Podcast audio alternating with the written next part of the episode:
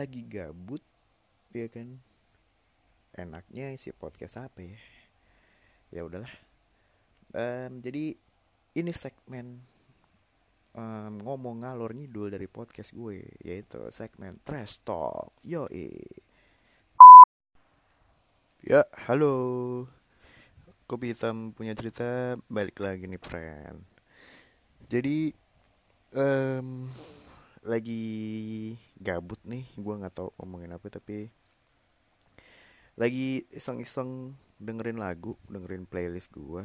Terus tiba-tiba pas banget tadi tuh ke play, ya kan, lagu dari Goodnight Electric. Yoi, lo tau semua kan, tuh band sampai sekarang masih ada, cuy. Jadi karena berawal dari keisengan, kayaknya asik kali ya ngebahas-bahas dikit soal Goodnight Electric. Ini band dari, maksudnya hype-nya tuh pas dari zaman gue S M P kali ya. Iya, dan menurut gue sih salah satu pelopornya aliran arus ya, aliran arus aliran electronic wave di kancah permusikan Indonesia. Jadi kayak seru aja nih bahas Goodnight Electric dikit-dikit. Yoi, friend. Jadi coba kita bahas yuk. Jadi, friend, Goodnight Electric tuh eh, band beraliran, gak tau ya aliran resminya tuh sebutannya apa sih, tapi yang jelas emang kental banget sama elektronik. Jadi ada yang bilang nih al- aliran electronic wave, atau ya udah pure elektronik aja, pop elektronik atau apalah. Tapi kenapa disebut um, um, apa namanya kental sama elektronik? Karena um, kental sama penggunaan alat yang namanya synthesizer. Yo, itu yang bikin kayak efek-efek ada apa ya, uh, nuansa disco elektronik um, dicampur sama pop gitu. Jadi ada irama-irama yang bisa bikin lo tetap joget-joget asik gitu, ya kan, tapi masih bisa dinyanyiin juga gitu. Jadi karena tetap ada unsur popnya gitu dicampur sama efek dari synthesizer-nya gitu, yang bikin efek elektroniknya. Nah jadi um, yang tadi gue udah bilang, ini Goodnight Electric tuh hype di zaman-zaman gue S M P. Berarti sekitar tahun dua ribu, dua ribu delapan, dua ribu sembilan berarti gitu. Tapi setahu gue ini band tuh gak, maksudnya pertama kali muncul itu gak lama setelah di Upstairs muncul. Yoi, di Upstairs itu Jimmy masih Kubil, ya kan, Jimmy Multazam sama Kubil Kubil Idris bikin di Upstairs tahun dua ribu satu. Nah kalau gak salah sih ini si Goodnight Electric tahun dua ribu tiga atau dua ribu empat gitu, gue lupa. Dibuat, diprakarsai pertama kali itu sama si salah satu personnya juga, itu si Henry, ya kan, Henry Foundation. Yoi, Henry ini juga ada afiliasi kuat sama si Jimmy, ya kan, sama-sama I K J, cuy. Yoi, anak I K J nih, salah satu anak I K J yang berkarir dan masih bisa bertahan di um, perkancahan seniman terutama musik Indonesia nih, ya. Salah satunya Goodnight Electric. Yoi. Nah um, isinya ada tiga orang selain si Henry tadi, ada Bondi sama ada Om Leo. Yoi, um, yang menggawangi si Goodnight Electric ini. Nah ngomong-ngomong um, apa namanya lagu Goodnight Electric, setahu gue tuh dia udah ngeluarin, nggak sampai sejauh ini tuh dia ngeluarin dua album kalau nggak salah. Nggak tahu ya di terlepas kayak ada E P atau apa, gue nggak tahu sih. Tapi yang gue tahu atau yang ada di playlist gue itu yang bikin gue apa ya sampai sekarang kayak, wah anjir, ini Goodnight Electric banget nih gitu. Itu ada dari beberapa lagunya yang masih gue simpen di playlist gue sih. Terus gue lihat dulu ya. Jadi yang gue simpen di playlist itu ada tiga lagunya Goodnight Electric.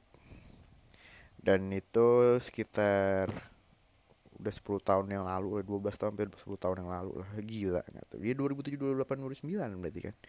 Benar ya, zaman-zaman gue S M P gitu. Coba kali ya kita dengerin dulu salah satu lagunya nih ya kali, jadi bikin-bikin nostalgia gimana gitu ya kan, gitu.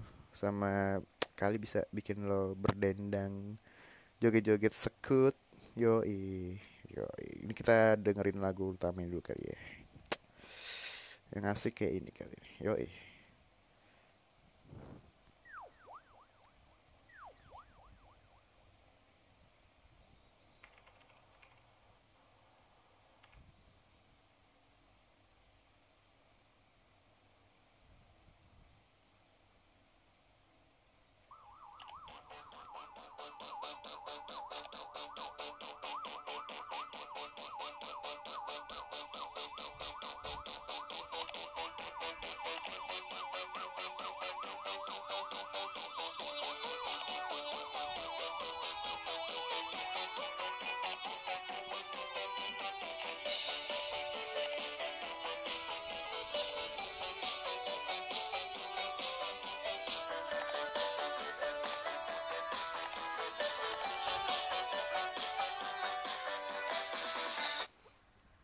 Gila, gimana? Udah bisa nebak gak nih lagunya?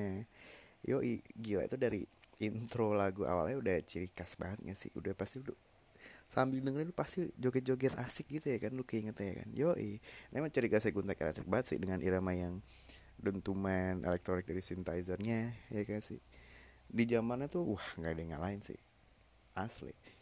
Yoi, ya jadi itu tadi potongan pembuka lagu dari Goodnight Electric yang judulnya Laser Gun Electro Boy. Yo, ini salah satu lagu favorit gue sampai sekarang dari Goodnight Electric, karena apa ya, masih relate aja gitu, masih enak dinyanyiin sampai sekarang gitu. Dan menurut gue apa ya, Goodnight Electric tuh masih megang kayak semacam stigma, bukan stigma ya, apa ya istilahnya. Jadi kayak um, kalau orang ngomongin musik elektronik di Indonesia gitu kan, coba sebutin, oh pasti langsung ingetannya salah satunya Goodnight Electric, pasti banget gitu. Banyak juga sih yang lain gitu kan, tapi pasti salah satunya Goodnight Electric gitu. Yuk coba kita lanjutin lagi kali ya, dengerin lagunya biar nostalgia dikit. Cakep.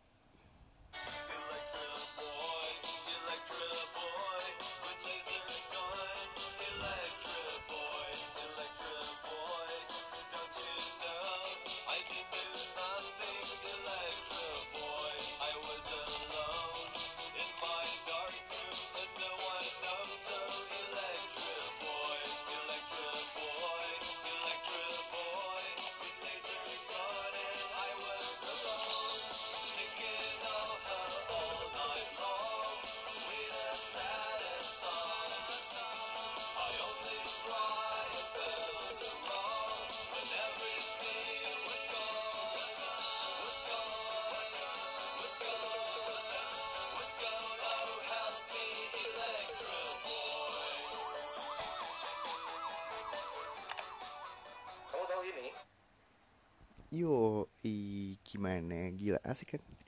Sumpah gue barusannya dengerin tuh kayak apa ya, joget-joget asik gimana gitu. Gue dengerin lagunya aja, so asik banget gue. Enggak, enggak, tapi emang emang beneran enak sih. Ehm, namanya elektronik kan pasti identik kayak, wah elektronik, zaman sekarang tuh pasti E D M kan, elektronik dance music, wah yang jedok-jedok banget. Wah iya gak sih, apa yang namanya disco banget ya. Tapi ini enggak, Goodnight Electric tuh kayak hmm, apa ya, wave tuh enak gitu, buat nyantai gitu kan. Tapi ada, kalau yang tetap masih mau ada unsur-unsur elektroniknya, itu pas banget sih Goodnight Electric. Yoi. Terus um, jadi ngebahas dikit apa ya, uh, perspektif gue soal apa namanya, elektronik musik di Indonesia. Nah jadi emang gak heran sih, tadi kan gue juga udah nyebutin ya, kalau misalkan Goodnight Electric itu salah satu, bisa dibilang pelopor kali ya, atau mungkin yang makin memperkenalkan elektronik musik, elektronik wave, apapun itu di Indonesia. Atau mungkin um, sampai sekarang pun kan emang masih eksis juga. Kalau orang-orang pengen nyari, eh gue pengen bikin acara nih, iya kan, pengen bikin acara tapi yang bik- alirannya elektronik-elektronik, pasti list pertama tuh pasti, gak mungkin kalau gak ada Goodnight Electric. Yoi. Atau mungkin orang ditanya, lu suka musik nggak lu? Suka apa? Coba lu sebutin suka nggak um, band aliran elektronik gitu. Minimal pasti keingetnya Goodnight Electric, iya kan? Dari namanya aja udah elektrik banget, nggak sih? Udah listrik banget, ya, elektronik banget lah, gitu. Nah sebenarnya di Indonesia sendiri juga nggak, si Goodnight Electric nggak pemain sendiri sih, yang pakai apa ya? Aliran elektronik ya. Yang gue tahu, yang berada dari lama juga tuh ada namanya Homogenic. Yoi, kalau lo tahu Homogenic tuh kalau saya dari Bandung. Um, atau kadang juga dia tampil dengan singkatan kayak H M G N C. Yoi, singkatan dari Homogenic, sama aja sih. Itu dulu salah satu personilnya yang sekarang terkenal banget di YouTube, ya kan, Risa Saraswati, itu salah satu personil dari Homogenic.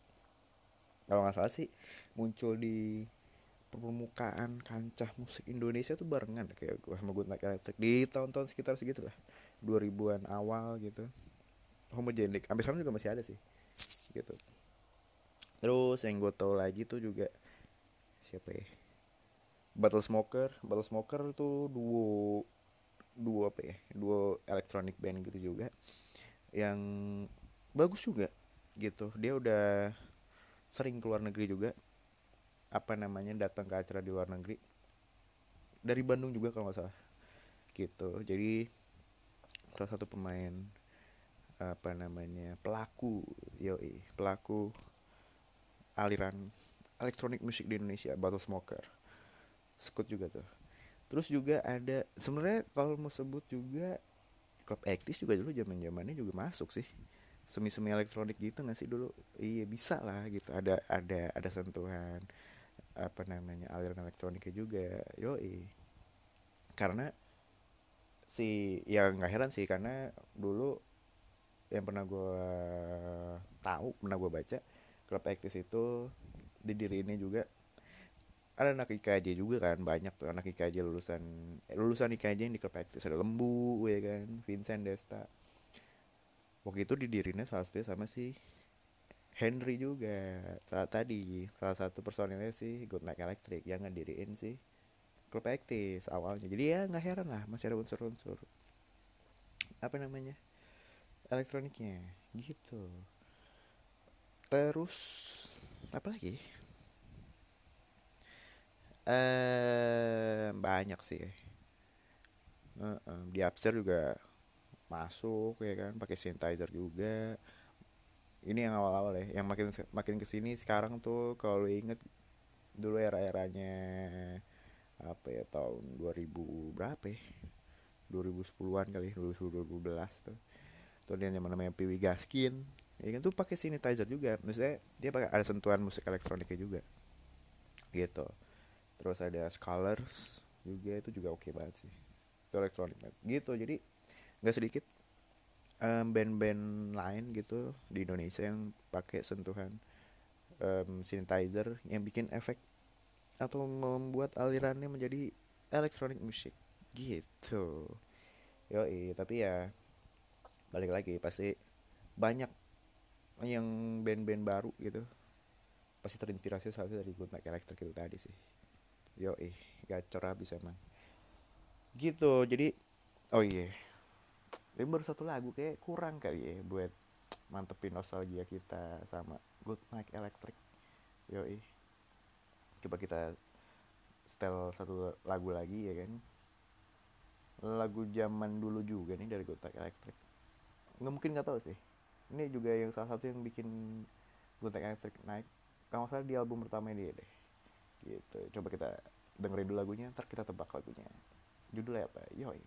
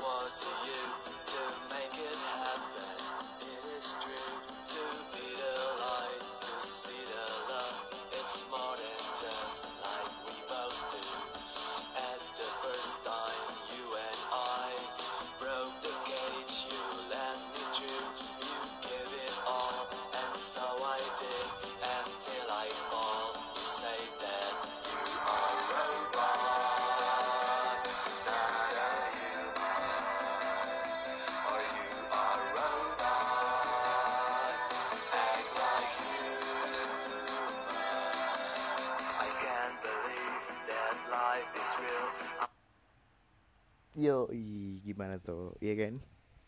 Udah bisa nebak? Apa butuh waktu buat nginget-nginget lagi? Pasti keinget dong, ya kan? Ada kata-kata robot, ya kan? Ya, emang Goodnight Electric tuh beberapa lagunya emang identik dengan kata-kata robot sih, gitu. Nah, ini nih robot yang judul lagu tuh Am I Robot. Yo, i, ini lagu legend banget sih. Lagu yang ngangkat gue, maksudnya gue tahu Goodnight Electric tuh salah satunya dari lagu Am I Robot ini gitu. Sama ada lagu lainnya Goodnight Electric kan yang pakai judul robot tuh Astu Robot. Yo, yang pakai titiknya banyak banget tuh. A titik S titik T titik U titik R. Yo, titik O titik B titik O titik T Astu Robot. Gitu. Jadi Am I Robot ini salah satu lagu yang bikin nama Goodnight Electric ngangkat banget sih awal-awal muncul, dan sampai sekarang masih enak didengerin gitu sih, karena ya bisa lo dengerin sendiri lah gitu, dan lo rasain feel sendiri. Gue nggak mungkin lo harus dengerin lagu enak banget gitu. Ini kalau gue sendiri sih dari pertama kali dengerin sampai sekarang gitu kan masih dapatnya feel ya gitu, kayak gue baru dengerin pertama kali gitu, anjir anjrot anjrot nih lagu gitu sih. um,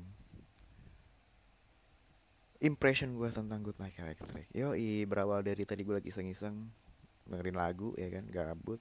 Di playlist gue ternyata masih ada nih Goodnight Electric. Ya udahlah, gue bahas aja ya kan di podcast gue, sekalian nostalgia gitu, yoi.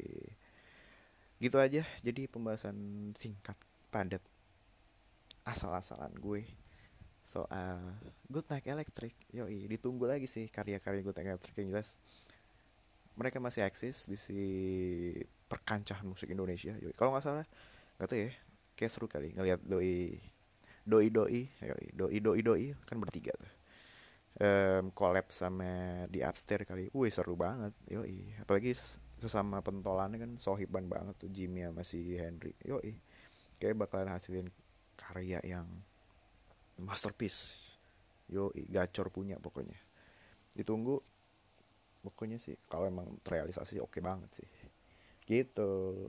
Oke okay, gitu aja.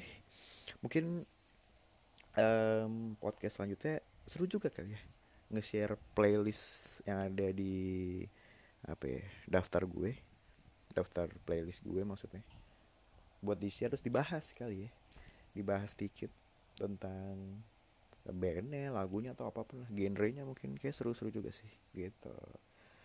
Ya udah, makasih udah mau dengerin omongan sampah gue di Trash Talk episode podcast gue ini. Uh, maafin kalau ada salah-salah kata. Uh, thank you and see you.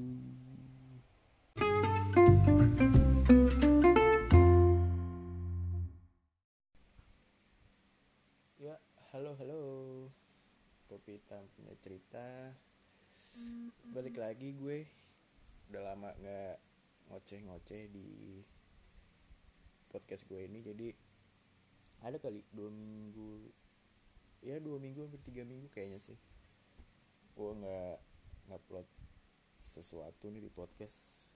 Terus lagi um, gabut tengah malam kayak biasa ya kan, gue ngupload ocehan gue di podcast tuh dari pertama nih sampai yang sekarang ini terbaru itu selalu tengah malam sih gitu. Jadi um, selama dua mingguan ini gue nggak apa ya, nggak ngoceh di podcast karena emang lagi ada banyak momen-momen seru sih yang terjadi nih gitu, kayak playoff ya kan, N B A playoff ini lagi seru-serunya.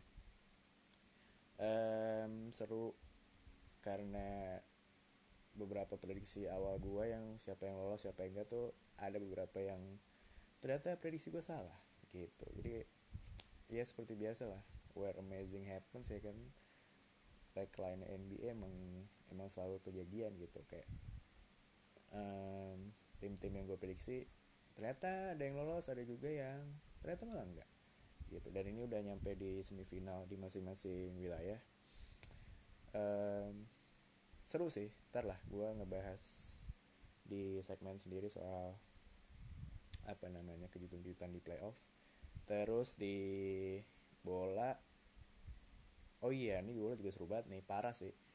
Oke, gue juga mesti ngebahas khusus nih soal apa namanya perebutan juara di masing-masing liga ya kan.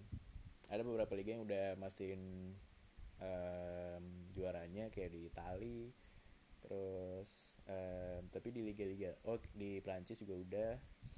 Tapi kayak di liga-liga kompetitif lainnya kayak di Inggris, Jerman, terus eh, mana lagi, Belanda juga itu pada belum nentuin siapa juaranya karena dua kontender utamanya tuh di masing-masing liga tuh lagi sengit banget cuy, asli sih parah. Jadi seru juga. Terus di apa namanya major event lainnya kayak di Champions League, Europa League tuh juga udah akhirnya nyampe di fase final ya kan. Ini juga seru sih. Ehm, ini gue kayak bakal ngebahas juga nih prediksi siapa yang bakal juara ya kan dari All England finalist di kedua kompetisi ini ya kan. Ini rekor sepanjang sejarah nih baru terjadi nih. Jadi di dua event ini, di Champions League sama di Europa League terjadi All England finalist gitu. Kalau di Champions League gue pernah sebelum ini, sebelum Tottenham sama Liverpool itu ada M U sama Chelsea ya kan. Tapi ini di Europa League juga di tahun yang sama kejadian, ada dua finalis dari Inggris yang bakal ketemu di final. Serunya tuh um, road to final sih ya, tahu sendiri ya kan. um, Apa namanya gimana, kayak lagi musim banget nih comeback-comebackan gini ya kan. Ya bentar lah gue bakal bahas. Tapi di sini um, gue bahas apa enak ya. Um, oh iya, momen lagi itu lagi seru-serunya juga nih ngikutin perkembangannya Game of Thrones ya kan, final season ya kan, udah nyampe di episode ke keberapa sih sekarang, keempat, episode keempat, tinggal dua sisa episode terakhir menuju apa namanya the finale, the finale bener finale dari serial Game of Thrones gitu kan. Um, dan gue bakal ngebahas dari episode pertama season delapan ini kayak gimana point of view gue ngelihat kayak gimana sih season terakhir ini, emang sesuai ekspektasikah menurut gue ya, uh, ataukah basi aja gitu kan, flat flat aja atau gimana gitu kan gitu. Kayak seru nih bahas. Oke, kita bahas Game of Thrones buat podcast kali ini. Jadi uh, Game of Thrones season delapan, season terakhir ya kan, bagi para pemuja pemuji, pecinta pecinti, pecinta pecinti, para penikmat Game of Thrones yang dari season satu dengan setia ngikutin um, intrik-intriknya ya kan, yang jadi ciri khas sesi G O T Game of Thrones ya kan, permainan perebutan tahta. Emang itu sih inti dari cerita dari um, T V series ini, T V series yang katanya ini T V series terbaik sepanjang masa. Setuju sih gue. um, Dan untungnya bersyukurnya gue juga um, bisa gitu. Maksudnya um, gue sendiri pun bisa ikutan suka sama T V series. Soalnya gak dikit juga, beberapa dari lingkungan gue tuh ada yang gue gak suka nih, gue gak tertarik nih ngikutin series ini gitu. Padahal orang-orang itu kayak dia juga ngikutin T V series, T V series lain, tapi nggak tahu kenapa nggak ngena ya, nggak dapet aja gitu sama alur cerita dari Game of Thrones. Tapi dan gue juga pun sebenarnya gue nggak ngikutin dari awal season satu Game of Thrones ini airing di H B O tuh, gue juga nggak ngikutin. Gue tuh baru ngikutin di lupa season berapa ya, season pertengahan, season tiga atau season empat Game of Thrones airing tuh gue baru kebut. Gue baru download dari season satunya, terus gue maraton ya kan, sampai akhirnya gue rutin ngikutin sampai sekarang. Terus um, untuk season delapan ini gue pengen ngebahas dari apa ya, ekspektasi selama dua tahun dua tahun ya dua tahun iya dua tahun eh kok dua tahun ya um, satu tahun deh ya, berapa sih terakhir Game of Thrones airing tuh, dua ribu tujuh belas eh benar dua ribu tujuh belas, dan sekarang dua ribu sembilan belas season delapan. Berarti hampir dua tahun hiatus ya kan. um, ekspektasi apa sih yang selama ini gue tunggu-tunggu gitu kan buat season terakhir ya gitu. Dan gue bakal bahas apakah sesuai ekspektasi gue, sama gue pengen ngebahas prediksi apa ya, sesuai Anabel gue ya kan, C Anabel, analisa gembel gue ya kan, soal prediksi siapa aja yang bakal mati di sisa episode-nya nanti ya kan. Terus development karakter dari masing-masing ya kan, kalau emang ngikutin dari awal sampai sekarang tuh nih karakter nih sesuai nggak sih, atau malah aku malah jadi culun ya, malah jadi cupu, atau malah getting stronger kayak gitu-gitu. Um, terus siapa yang kira-kira pada akhirnya bakal claim the throne ya kan, ya sesuai judulnya ya kan, pasti endingnya bakal terpusat sama perebutan tahta di Um, King's Landing ya kan, siapa yang bakal rules the world of Westeros gitu. Um, gue bahas dari um, season delapan dulu kali ya. Season delapan episode satu, ekspektasi gue. Jadi setelah dua tahun apa namanya kosong gitu kan,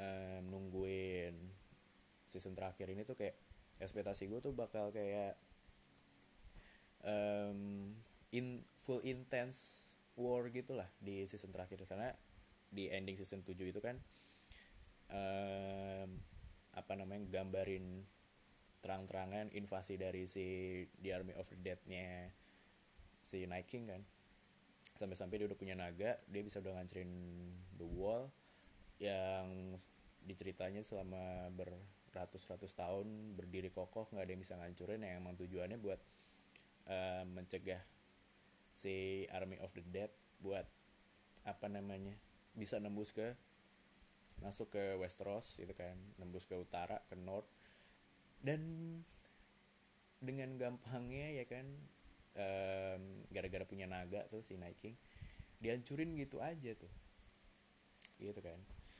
Terus di episode pertama itu scene-nya lumayan sih, lumayan apa ya, melepas dahaga cila, kayak buat lu puasa gitu kan, terus lu buka puasa pakai gorengan, pakai lontong, pakai pecel ya kan, lu pakai es buah ya kan, lumayan sih, lumayan seger lah ngelihat kayak ada beberapa karakter yang pada akhirnya reunian, kayak Jon Snow sama Arya pada akhirnya setelah kepisah berapa season ya, gue lupa terakhir Arya sama Jon Snow ketemu tuh di episode berapa, um, episode awal apa malah ya, iya nggak sih kalau nggak salah, eh season awal kalau nggak salah, pasti Aryanya ikut ke mana, ikut ke King's Landing, ikut si Ned Stark, um, terus si Jon Snow nya kan nggak ikut ke sana kan, dia jadi Night Watch. Terus tapi sempet juga kan tuh hampir ketemu di pertengahan season berapa ya, gue lupa, yang pasti Jon Snow nya sama si Ygritte sama Wildling, terus hampir ketemu sama, oh bukan deh, sorry sorry itu mah bukan temu Arya deh, gue salah, itu mah hampir ketemu sama Bran yang di menara ya kan, Bran sama si Hodor sama siapa sih itu temennya yang Wildling, yang hampir ketemu sama gerombolannya Jon Snow yang pas lagi ditawan sama Wildling sama Tormund tuh. Ya ya ya, itu bukan Arya yang itu Bran.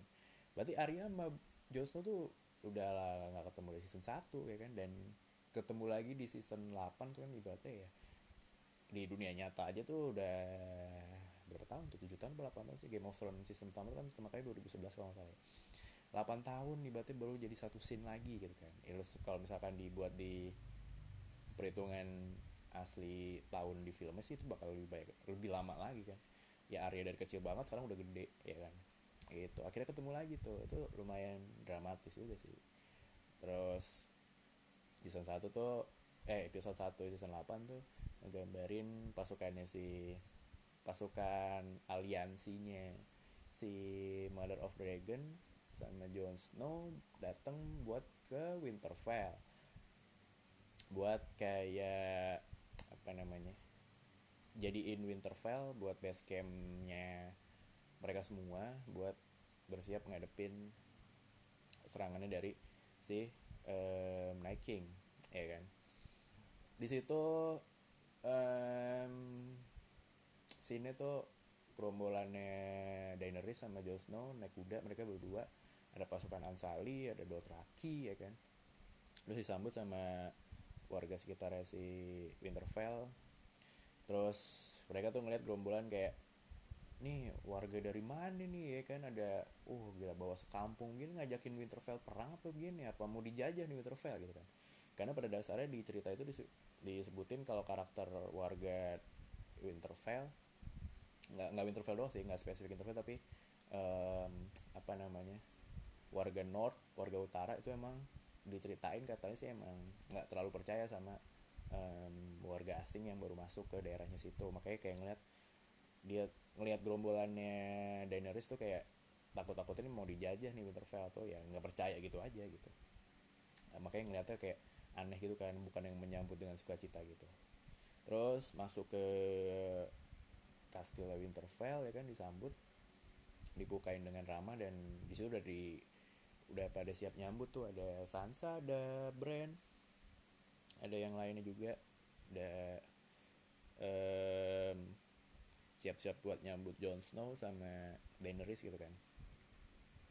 Terus di situ um, apa namanya pertemuan pertama kali um, Daenerys sama Sansa gitu kan. Di situ Jon Snow juga akhirnya um, ketemu lagi sama Bran ya kan. Um, terakhir ketemu Bran itu juga udah lama banget ya kan. Terus sekarang akhirnya baru pertama kali lagi ketemu. Terus di situ juga ada scene di mana Jon Snow akhirnya meluk Sansa ya kan. Dikenalin juga tuh kalau misalkan uh, si Jon Snow kenalin Daenerys ke Sansa, kenalin Sansa ke Daenerys gitu kan. Terus di scene itu juga udah mulai kelihatan tuh kalau misalkan si Sansa kayak ada sesuatu yang dia apa ya, kurang suka dari Daenerys gitu kan, dari tatapannya gitu kan. Ya tipikal orang North ya kan.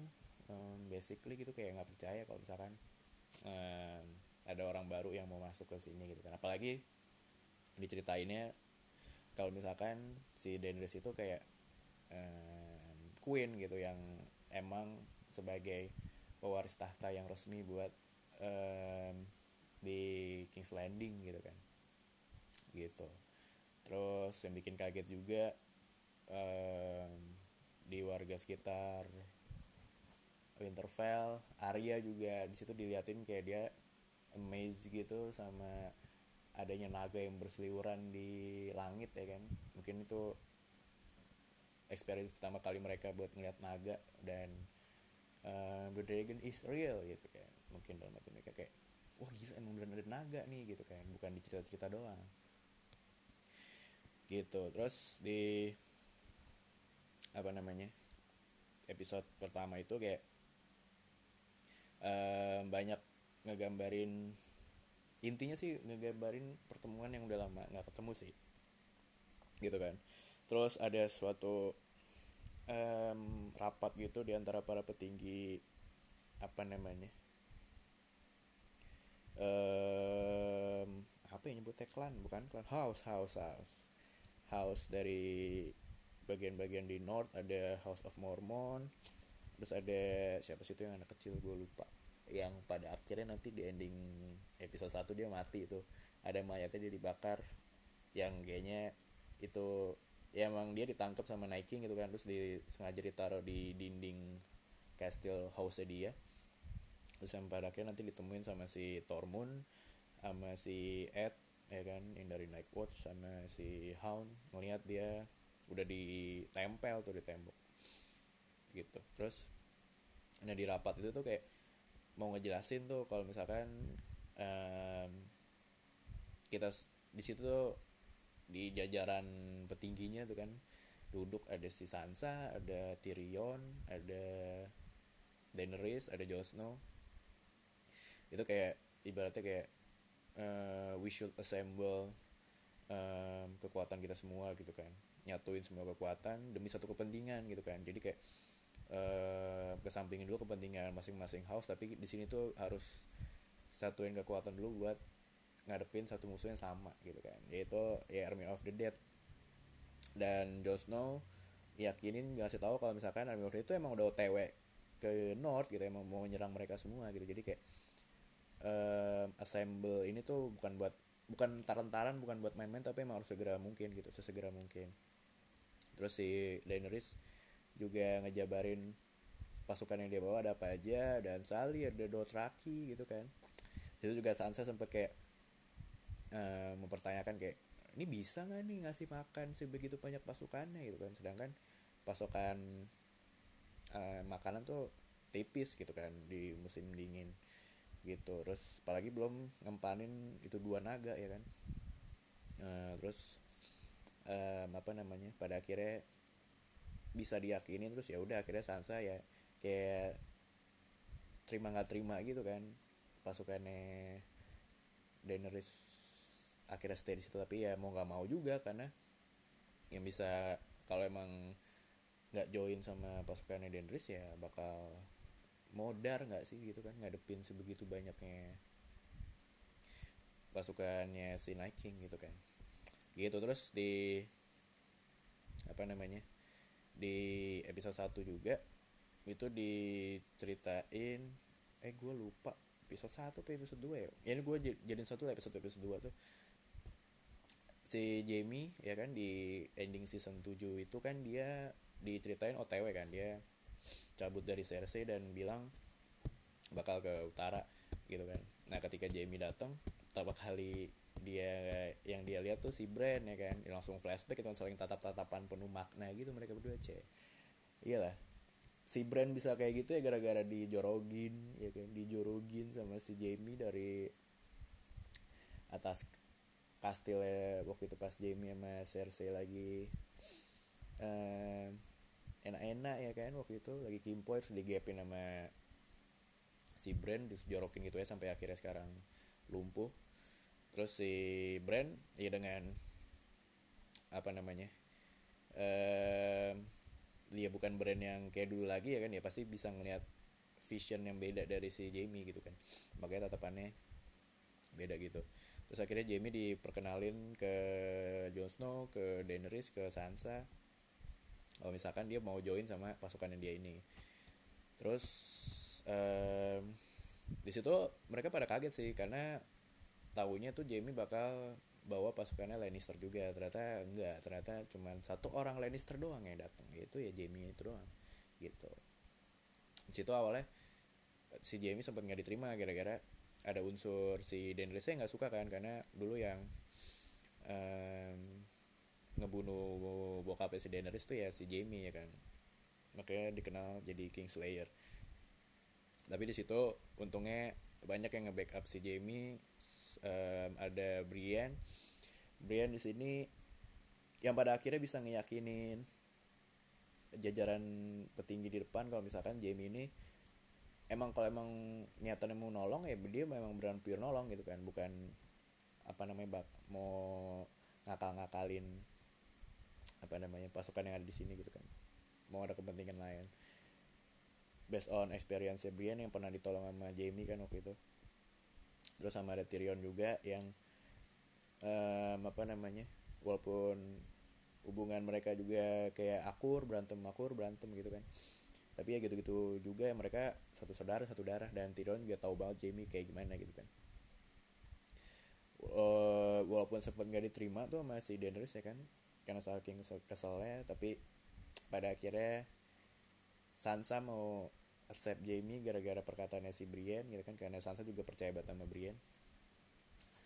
Ya udah akhirnya Jaime join tuh di apa namanya pasukannya utara, pasukan utara, pasukan gabungannya House of North sama pasukan Daenerys gitu. Terus di apa namanya episode awal ini tuh juga yang bikin rame netizen tuh ya kan, itu karena ada scene si Arya um, ini apa namanya pada akhirnya munculkan kalau dia sudah dewasa ya kan. Akhirnya di sini ada scene di mana si Arya itu um, berkimpoi sama si Gendry ya kan. Oh sempat apa namanya heboh banget sih di sosmed ya kan, di forum-forumnya G O T, di Instagram, di Kaskus, di forum luar juga, di Reddit pada ngebahas, wah ini nggak cocok nih, balikin Arya Arya kecil gue yang dulu gitu kan, uh, Arya nggak pantas nih buat adegan-adegan kayak gini gitu kan, ramai batu kayak gitu kan. Uh, karena emang kalau emang yang kita ngikutin apa ya, perkembangannya Arya dari awal tuh emang yang Arya yang kayak dia emang beda karakter sih, beda karakter dari Sansa yang dari House of Stark ya, anak ceweknya Stark. Sansa tuh lebih yang kayak um, the true woman gitu, yang kayak apa ya, emang digambaran kayak lebih anggun sebagai sosok queen gitu, iya kan, dibanding Arya yang lucu ya kan, imut-imut lucu tapi kayak lebih petakilan gitu kan. Dari awal dia udah dikas, dia udah dapat pedang sendiri ya kan, dapat apa namanya needle, yang dinamain needle, terus dia udah belajar bela diri juga waktu itu kan sama gurunya juga tuh waktu itu pas dia ikut bokapnya ke King's Landing. Terus kalau emang ngikutin juga development karakter gimana si Arya bisa menjadi Arya yang seperti sekarang yang badass banget itu, karena apa namanya, perjalanan hidupnya tuh gila banget sih. Dia akhirnya berguru ke Braavos ya kan, jadi salah satu um, the faceless ya kan, the no one ya kan, the many god face gitu kan.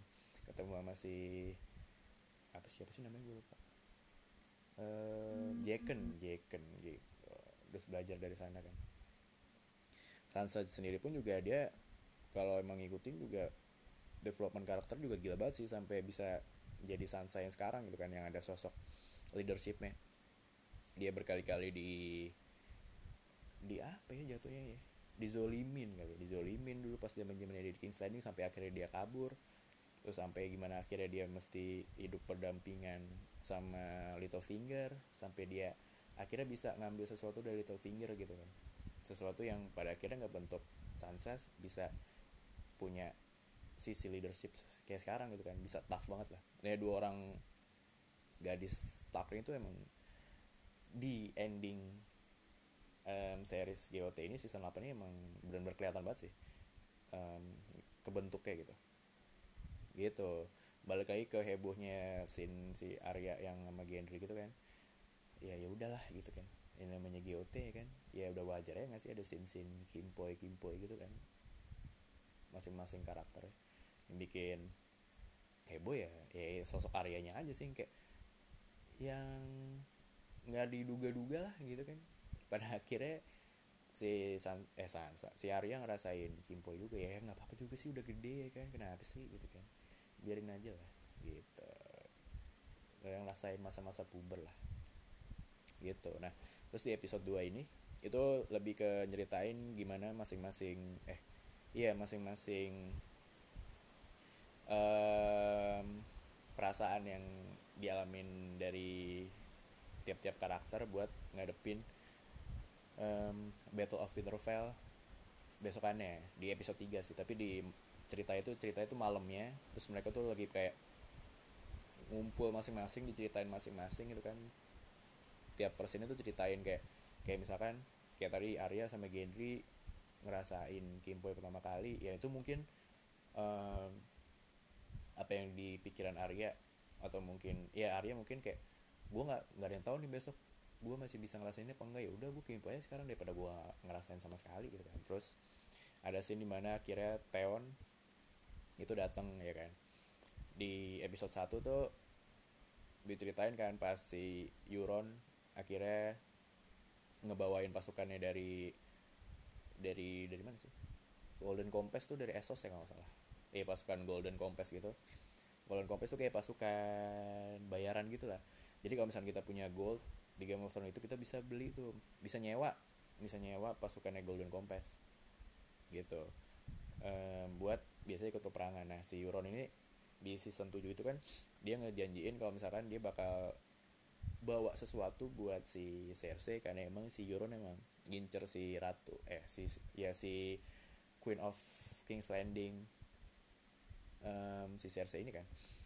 Nah dia pengen janjinya waktu itu bakal ngebawain gajah juga, tapi pada akhirnya dia nggak ngebawain gajah kan. Di situ um, apa namanya Cersei udah mulai kecewa tuh, kayak mana janji lo gitu kan, lu pengen ngedapetin gue tapi lo nggak bisa dapetin janji lo gitu kan. Tapi si Euron kayak apa namanya kayak apa ya, waktu itu tuh kata-katanya kayak, gue udah usaha nih ngebawain lo gitu kan, ibaratnya kayak ya udah kalau misalkan lo nggak mau ya udah gue juga nggak apa-apa gitu kan, tapi kayak gue udah usaha nih, lo nggak ngeliat usaha sama sekali dari orang yang mau berjuang buat lo gitu, katanya si Euron intinya gitu lah.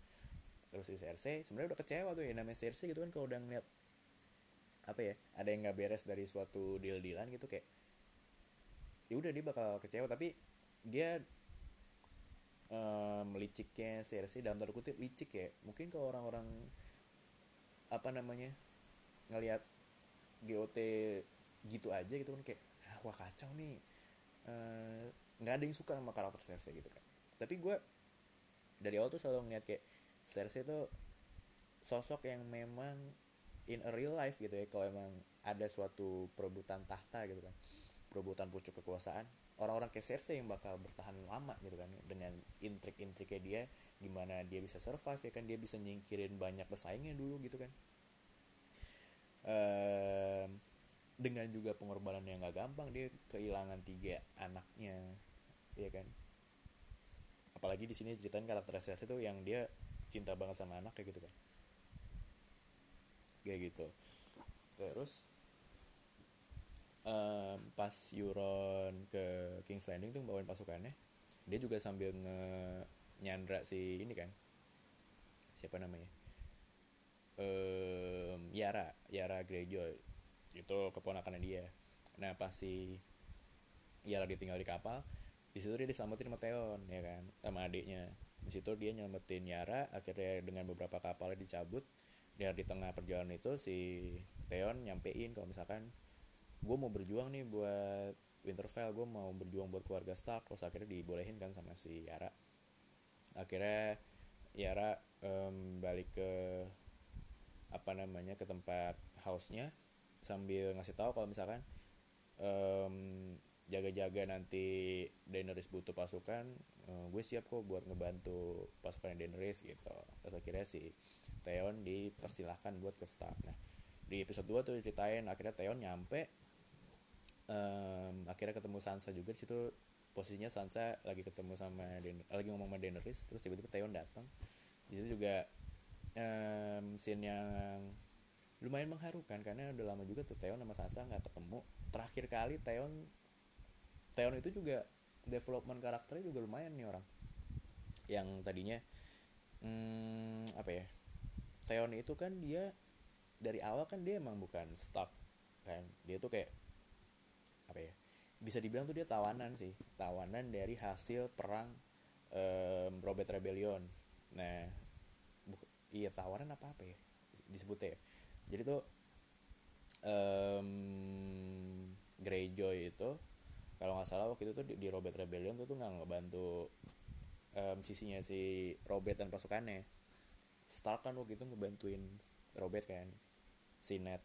Nah si Greyjoy tuh gue lupa dia nggak ngebantu sama sekali apa telat datang gitu. Nah abis itu buat ngebayar kesalahannya House of Greyjoy, salah satu anaknya itu dikasih lah ke ke Stark nih, kayak terserah lu mau apain nih gitu kan, ya udah kalau emang mau diurus diurus ya, kalau emang mau lo bunuh lo bunuh gitu kan. Tapi ya namanya seorang Ned Stark gitu kan, seorang dengan orang yang sangat baik hati yang mungkin di awal-awal orang ngira nih bakal jadi hero sampai nih series abis gitu kan, tapi ya harus mati di season awal. Dia dirawat sama keluarga Stark dan udah kayak kakak adik aja sama si Jon Snow, sama si Rob gitu kan, sama si Bran gitu-gitu. Nah tapi di tengah perjalanan si Theon tuh berubah tuh ya kan, um, jadi kayak dia malah mau mengambil alih si Winterfell ya kan, gitu kan ceritain kan tuh gitu. Terus balik lagi jadi karakternya jadi down banget gara-gara waktu itu pas sebelum Battle of Bastards tuh di episode eh season berapa ya gue lupa, yang House of Bolton ngambil alih uh, Winterfell ya kan. Di situ kan posisinya Theon benar-benar kesiksa banget kan. Nah situ dia mulai sadar tuh kalau misalkan um, ya dia ngelakuin selama ini ngelakuin hal yang salah gitu kan, dia udah dirawat dibesarin sama Stark. Nah dia pengen balas budi, gimana caranya gue juga harus berguna buat Stark. Nah situ posisinya Sansa kan lagi um, jadi pasangannya si Ramsay kan, Ramsay Bolton. Nah di situ dia posisinya nyelamatin Sansa kabur dari Winterfell kayak gitu, walaupun ya konsekuensinya di situ ya si Theon jadi nggak punya penis gitu gitu tapi dia berjasa banget tuh sama buat Sansa. Dan makanya kenapa pas pertemuan kembali tuh di episode dua Theon sama Sansa, ya Sansa terharu banget, dia langsung nyamperin Theon, langsung meluk Theon, nangis ya. Di situ um, digambarin kalau misalnya Theon bakal berjuang buat pasukannya Sansa kayak gitu.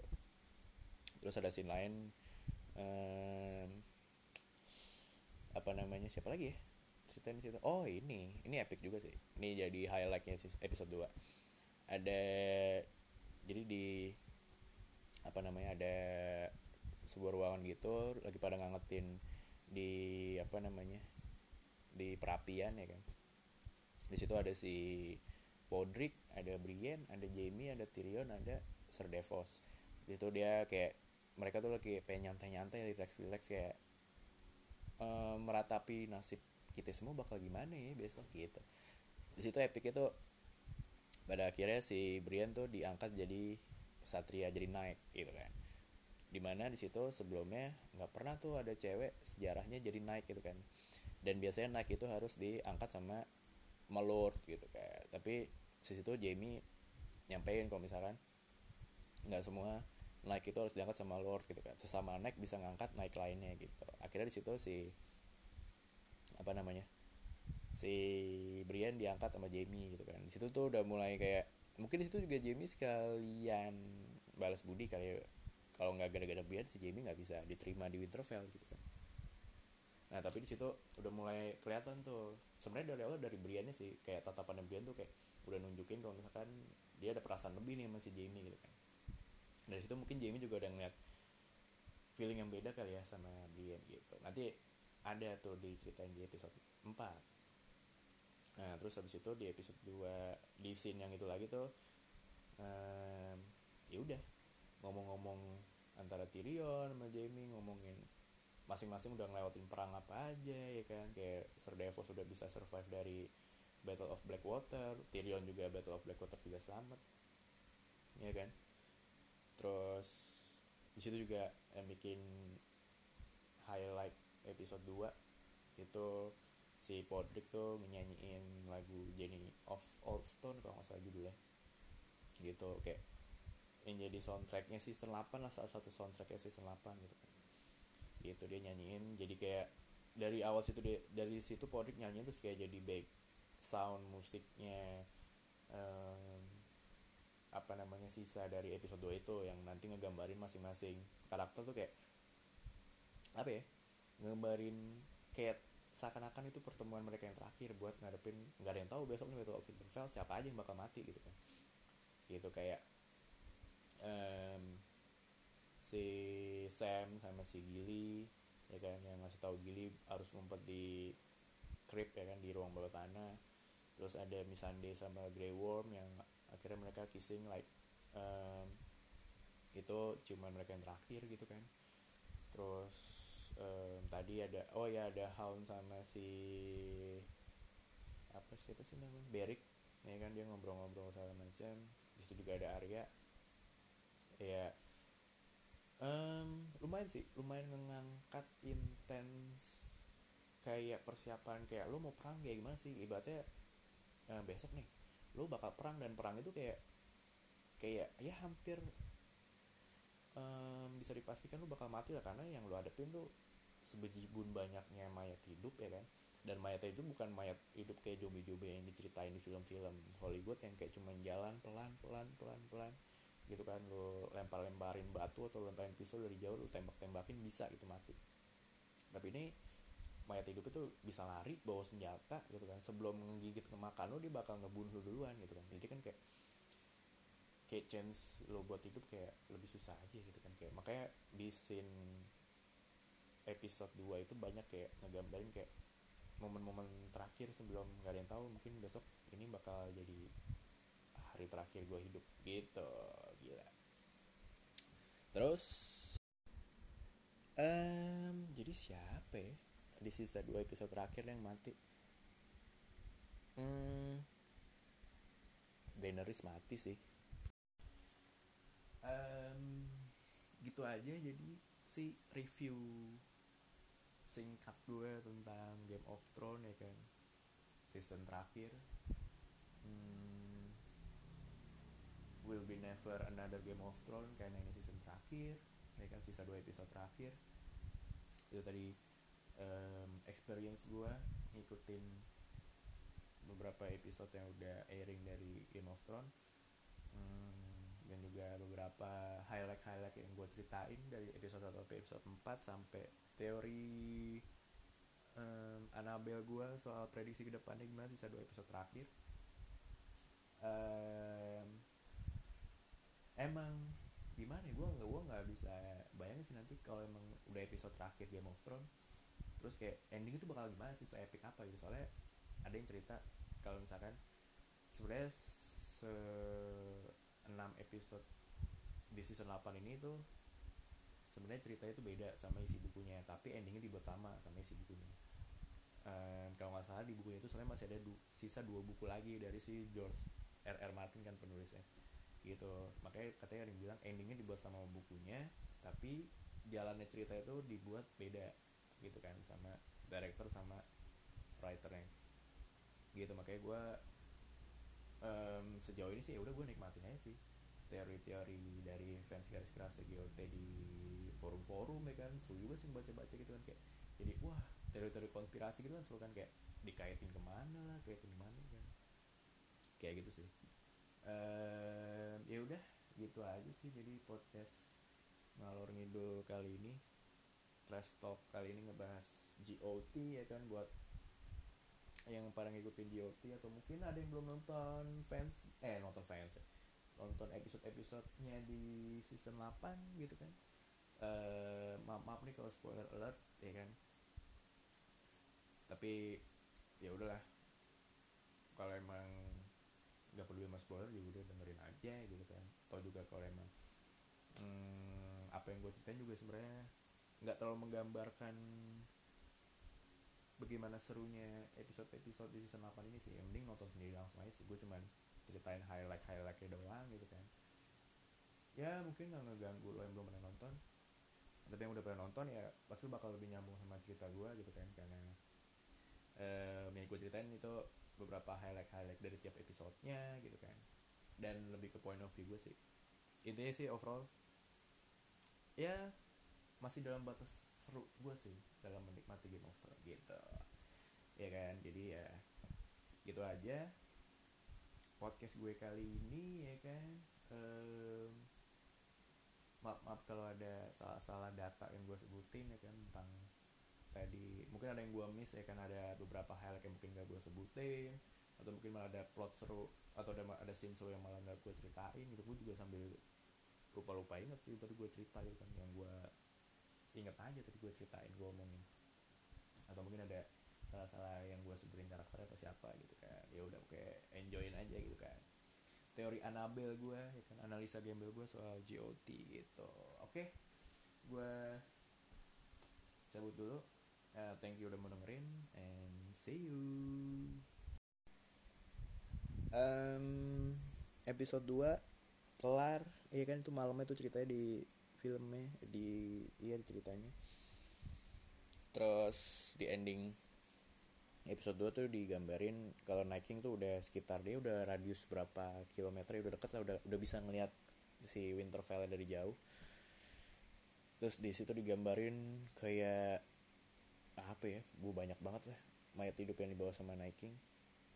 Dan masuk ke episode tiga, Battle of Winterfell, itu yang katanya digadang-gadang celah digadang-gadang bakal ngalahin keepikan dari Battle of Bastards. Karena di rating IMDb IMDb IMDb ya IMDb itu rating episode tertinggi dari Game of Thrones so far. um, sampai episode sampai season delapan itu ya Battle of Bastards. Itu dia um, uh, one from ten tuh nilainya sembilan koma sembilan. Itu Battle of Bastards. Dan dari episode battle-battle lainnya kan banyak tuh, ada Battle of Bastards, ada Red eh Red Wedding, ada Battle of Blackwater, dan lain-lain. Itu yang paling tertinggi ratingnya itu emang si Battle of Bastards tuh, dia sembilan koma sembilan. Nah si um, Battle of Winterfell ini diceritain dia bakal ngalahin ratingnya si Battle of Bastards ini, karena diceritain tuh produksinya aja tuh emang makan waktu berbulan-bulan ya kan buat buat proses syutingnya, khusus buat satu episode ini doang. Terus habis itu eh, apa namanya durasinya itu bakal jadi durasi terpanjang yang pernah ada dalam satu episode suatu T V series gitu. Kalau nggak salah Battle of Winterfell tuh episode tiga satu setengah jam kalau nggak salah totalnya. Dan gimana hasilnya? Um, banyak yang orang kecewa sih katanya sih. Malah terakhir gue lihat itu pas airingnya si Battle of Winterfell, ratingnya itu malah cuma sembilan per sepuluh. Itu malah kalau nggak salah rating terendah dari um, battle-battle yang ada selama sis- selama um, season Game of Thrones. Nggak tahu ya sekarang udah naik apa belum, gue belum ngecek lagi sih. Tapi namanya IMDb IMDb tuh kayak um, kadang bisa jadi patokan, kadang enggak sih. Karena lucunya itu um, reviewer-reviewer itu bisa ngasih nilai itu sebelum episode itu airing gitu. Jadi ya kocak aja, lu bisa udah bisa ngasih nilai ah jelek nih dengan apa namanya anabel-anabelan lo gitu kan, analisa gembel lo, padahal itu episode belum airing ya dulu udah bisa nilai gitu kan. Makanya mungkin rendah nilainya gitu. Tapi gue gak tahu sih, terakhir gue belum ngecek berapa. Tapi menurut gue sendiri, gue ngasih overall dulu buat jalannya episode tiga. Lu buat sebuah episode yang yang durasi waktunya satu setengah jam, itu kan udah kayak durasi satu film utuh gitu gak sih? Film utuh sendiri aja itu dia plot plot ceritanya kan macem-macem kan. Kalau lu, lu nonton sebuah film utuh nih kan, misalkan genrenya misalkan thriller gitu kan, pasti kan ada pembukanya dulu itu kan gimana, terus um, plot utamanya sampai ending itu kan ada berbagai macam plot gitu kan. Nah kalau ini tuh cuma satu episode dari keseluruhan sebuah season T V series gitu kan, satu setengah jam. Dan menurut gue gue sendiri sih nggak ngerasa bosan sih, gue nggak nggak berasa gitu nonton satu setengah jam karena gue ngikutin full. Dan yang bikin gue catatan positif juga ternyata um, gue tuh ekspektasi gue tuh kayak selama satu setengah jam itu pasti kayak ada ngoceh-ngoceh dulu ya kan, persiapan gitu dulu sama kayak gimana gitu kan. Kayak oke okay lah mungkin setengah jam sampai empat puluh lima menit, uh, dua puluh menit sampai sampai tiga puluh menit awal tuh kayak persiapan dulu itu kan, persiapan di depan kastilnya gimana, ngoceh-ngoceh antar karakternya gitu kan.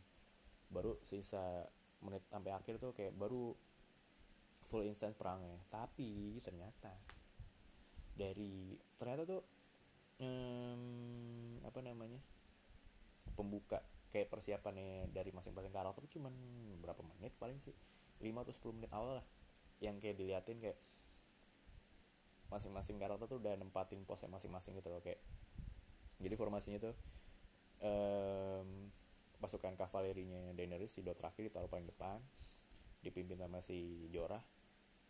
Terus di lini kedua itu baru pasukan orang pasukan orang tuh maksudnya pasukan tanpa kuda, itu pasukan Ansali sama gabungan dari Free Folk sama Wildling kan.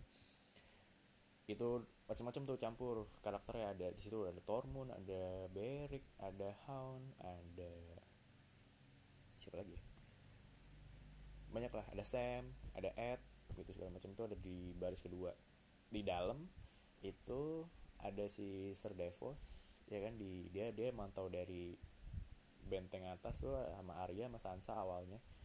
Terus di bawah itu di apa namanya crypt itu itu udah ada warga-warga terutama cewek sama anak kecil, ada Gilly di situ, terus ada Tyrion, ada sama Lord Varys ya kan di situ di dalam.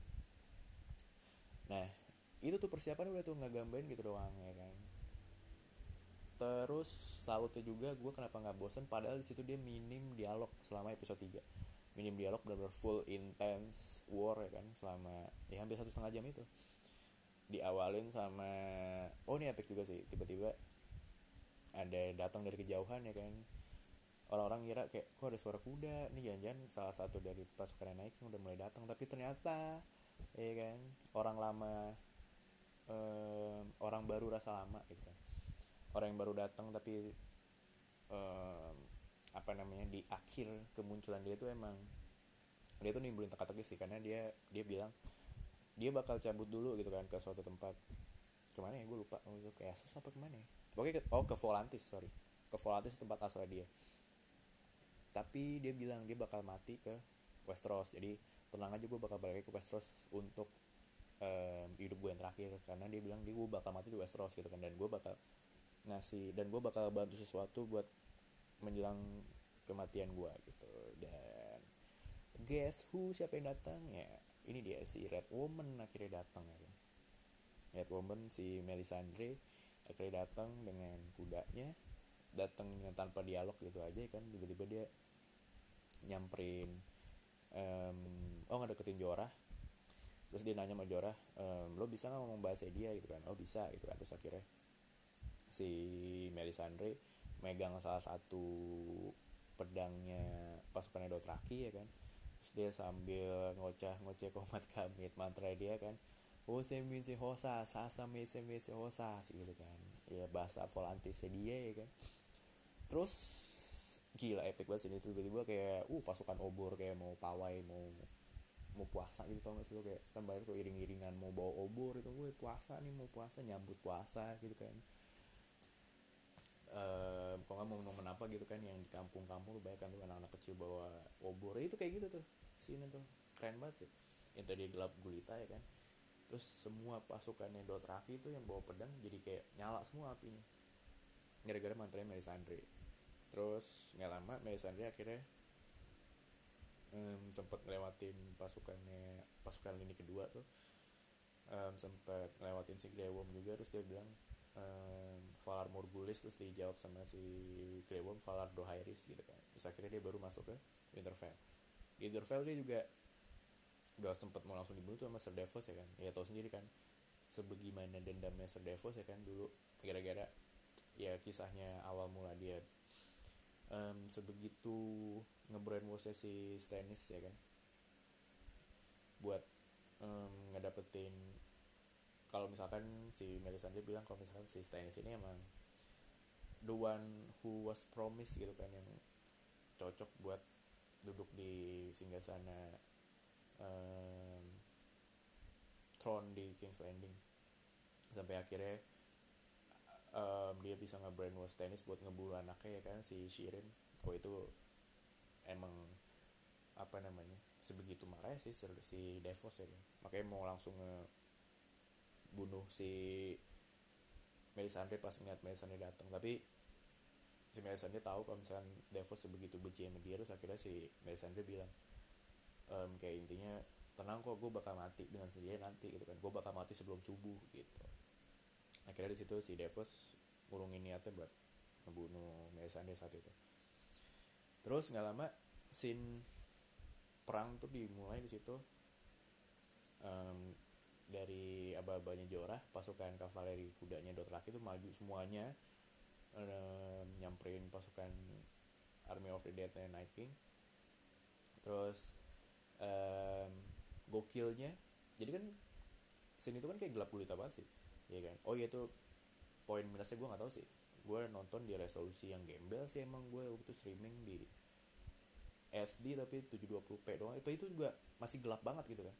Gue aja ngeliat tuh bener-bener kayak gue mesti ngedeketin mata gue ke layar gitu kan, hmm, kagak kelihatan apa-apaan gitu kan, kayak nonton YouTube tapi resolusi seratus empat puluh empat p gitu kan, burak banget burak gitu kan. Um, terus tapi di situ kan karena tadi pedang-pedangnya Dothraki udah dinyalain sama Melisandre, jadi lumayan kelihatan kan nyala tuh. Akhirnya maju semua nih ya kan, wow maju semua maju ya kan, suara langkah kudanya kedengeran banget. Tapi tiba-tiba um, nyalanya api itu hilang semula-mula, hilang hilang hilang nggak ada suara nggak ada suara gitu kan. Panik dong yang lini kedua kan, wah ada apa nih gitu kan, kok hilang lenyap sebegitunya aja gitu kan pasukan gitu kan. Terus nggak lama ada suara kuda balik ya kan, ketepuk ketepuk ketepuk ketepuk ketepuk ketepuk dan nggak ada penunggangnya, benar-benar kudanya doang lewat, ya kan? Kudanya doang lewat, terus nggak lama si Jorah balik. Jorah balik, udah posisinya mukanya udah kayak muka-muka takut gitu, muka kayak abis ngeliat sesuatu yang wah gila nih, kayak lo nggak bakal bisa ngalahin ini deh gitu, ibaratnya mengekspresikan kayak gitu. Dan udah ada apa namanya goresan-goresan darah di mukanya, dan nggak lama akhirnya si Army of the Dead nyerang balik pasukannya si um, Winterfell. Akhirnya nyerang, ya kan, mau nggak mau lini kedua akhirnya maju, ya kan. Terus dari aba-abanya si Grey Worm buat ngabang-abain pasukan Ansali sama aba-abanya Brienne, ya kan, dia ngomong still stand the ground gitu kan, kayak persiapin diri lo gitu kan, pertahanin posisi lo gitu kan. Ya udah akhirnya diserang sama Army of the Dead, ya kan, bentrok, ya kan. Akhirnya disitulah udah mulai perang tuh, perang perang perang ya kan, udah mulai banyak yang mati. Karakter pertama yang mati di situ si Ed, ya kan, Ed temennya Jon Snow yang di dari Nightwatch, dia mati gara-gara sempet nyelamatin Sam, tapi pas mau diselamatin balik sama Sam dia udah kebunuh, di ceprot diceprot ditusuk sama si salah satu Army of the Dead, ya kan. Akhirnya dia mati di situ. Terus um, udah tuh sampai pada akhirnya pasukannya pasukan lini kedua ini apa namanya retreat, ya kan. Akhirnya dia mundur karena saking kewalahannya ngadepin Army of the Dead. Akhirnya minta instruksi buat oh, open the gate, open the gate. Akhirnya mundur balik semua, masuk semua, ya kan. Terus di situ posisinya si um, di atas tuh di atas benteng ngelihat udah mulai chaos, ya kan, si Arya udah mulai nyuruh nyuruh, nyuruh Sansa sambil ngasih kayak pisau dragon glass gitu buat ini lu bawa, terus lu lu ngumpet di bawah tanah gitu kan. Terus si Arya dari situ apa namanya udah mulai siap-siap ngambil panahnya. Terus gerbang dibuka, ya kan, gerbang dibuka. Terus tapi masih bisa ada beberapa pasukan Ansali bisa nahan tuh, sambil karakter-karakter utama tadi balik ke dalam kastil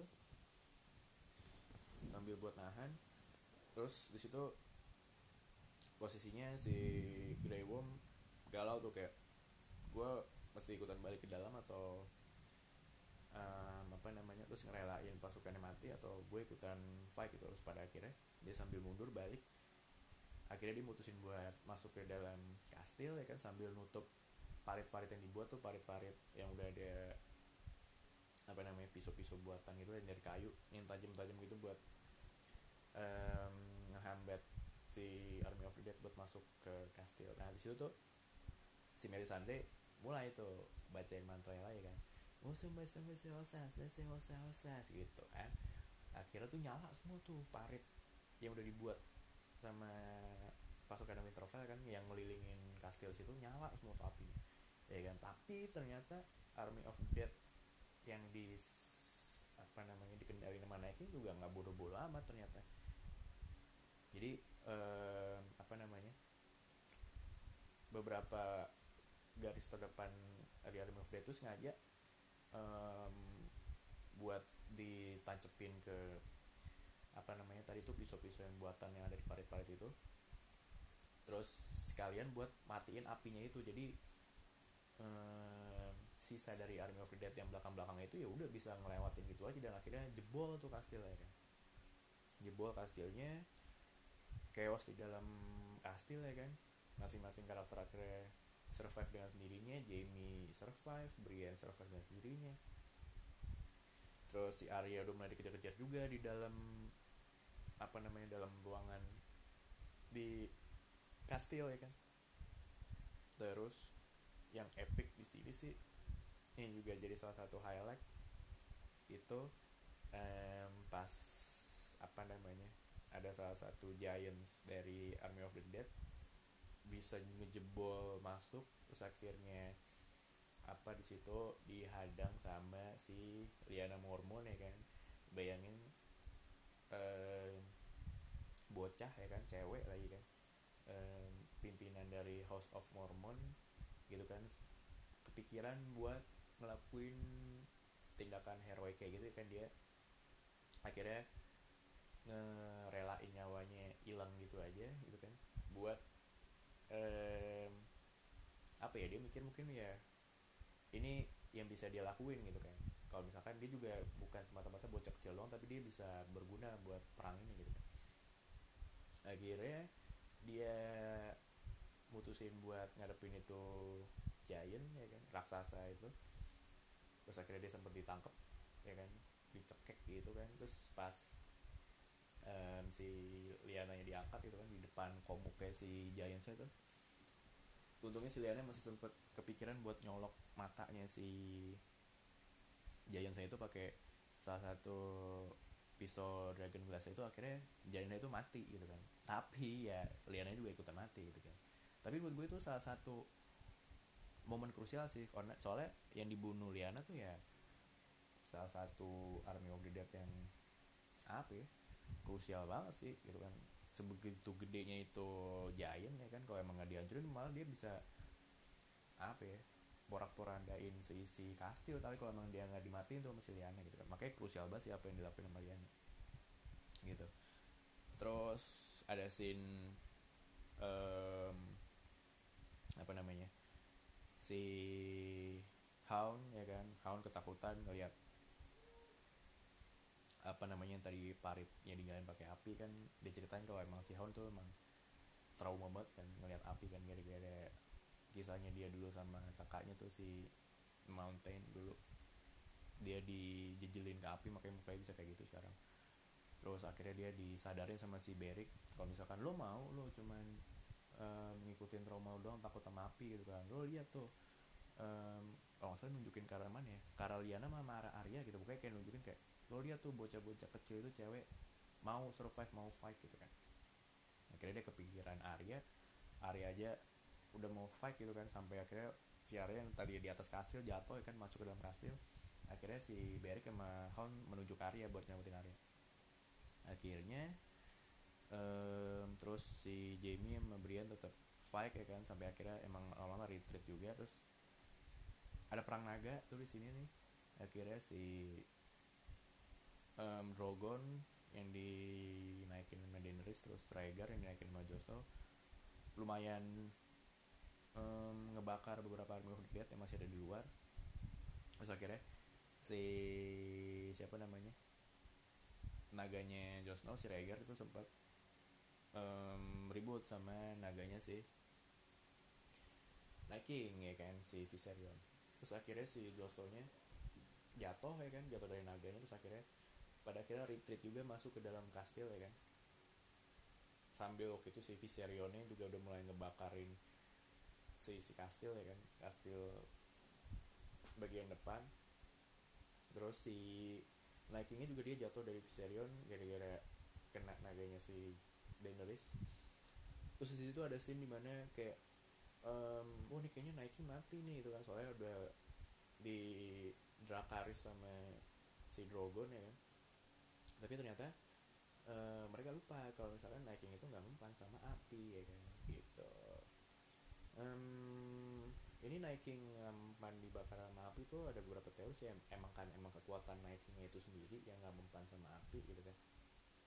Atau emang ada teori lain yang bilang kalau misalkan um, Night King itu sebenarnya tuh salah satu House of Targaryen juga, karena kemampuan dari Targaryen itu kan dia nggak mempan kan dibakar sama api. Bisa dilihat dari si Daenerys waktu itu awal-awal season berapa gue lupa, yang dia masuk ke rumah gitu yang dia nembus api. Terus pada akhirnya dia ngelahirin eh iya ngelahirin tular-tular naga kan, itu kan dia nggak mempan dibakar sama api kayak gitu ya gitu. Terus akhirnya disembur tapi nggak mempan ya kan, tetap hidup si Night King-nya. Terus akhirnya um, si Daenerys juga akhirnya jatuh dari naganya itu, akhirnya jatuh. Terus tiba-tiba si Jorah datang nyamperin si Daenerys gitu kan.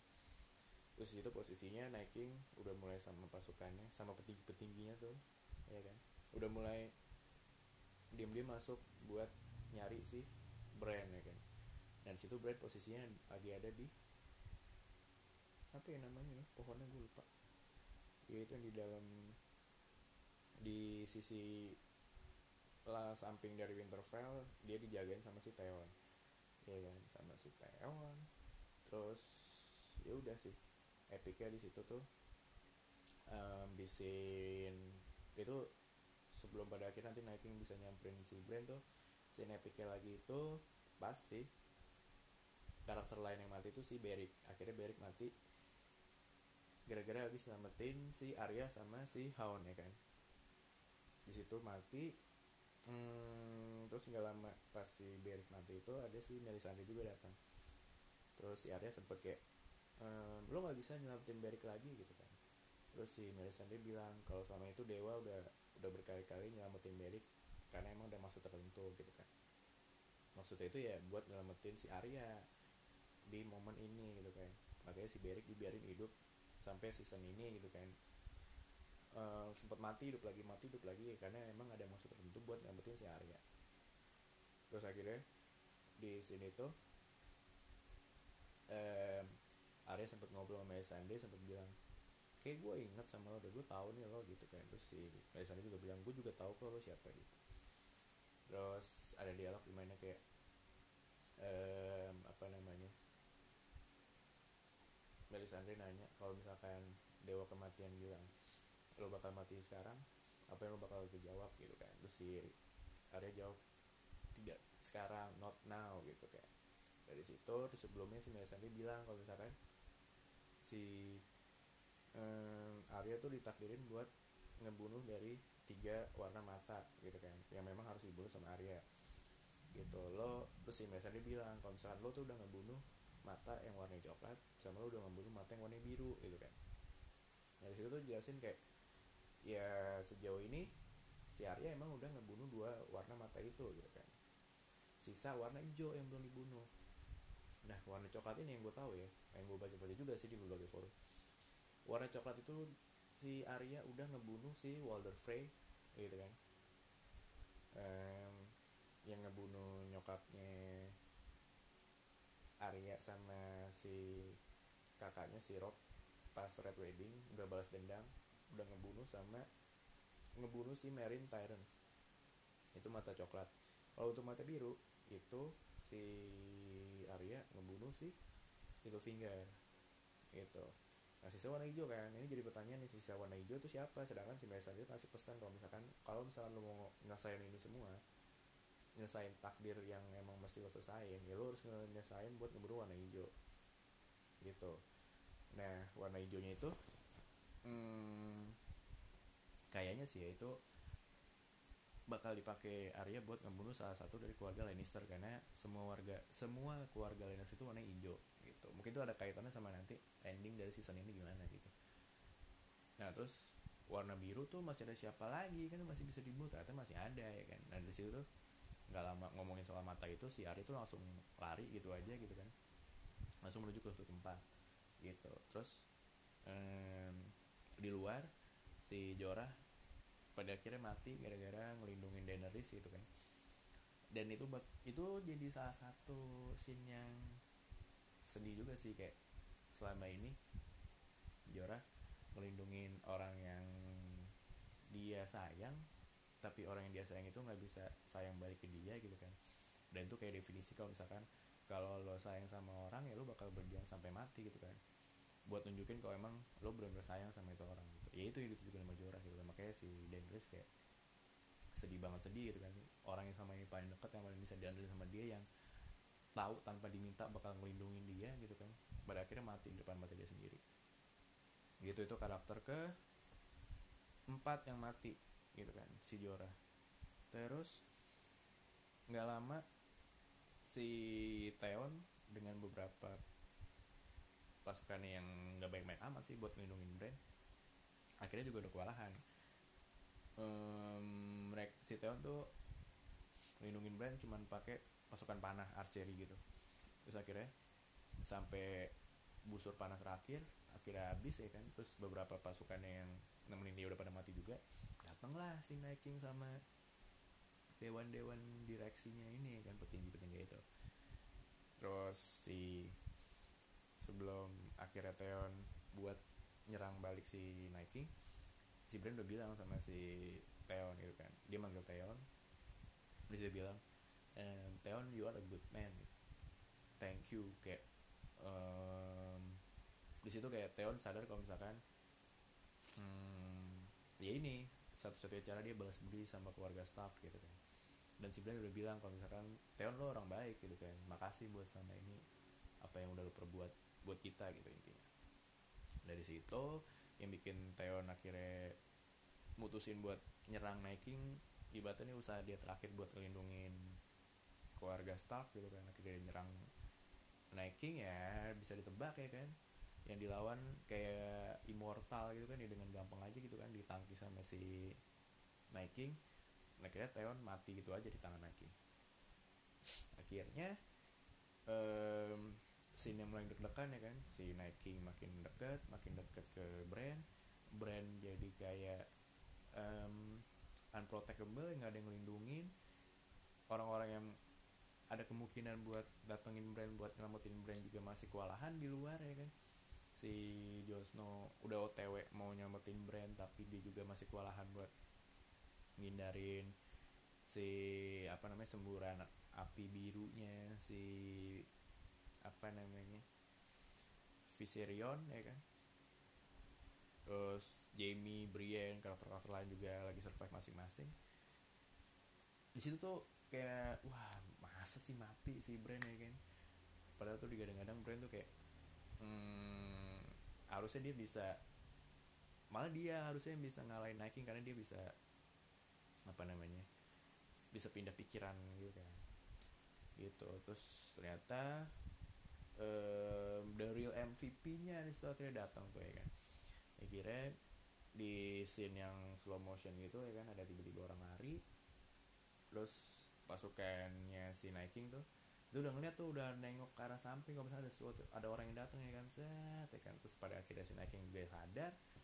Akhirnya Arya datang situ, Arya datang loncat nyamperin si Night King, beli Night King, bet ya kan. Wah anjir, gua kira di situ kayak Arya ketangkep di situ.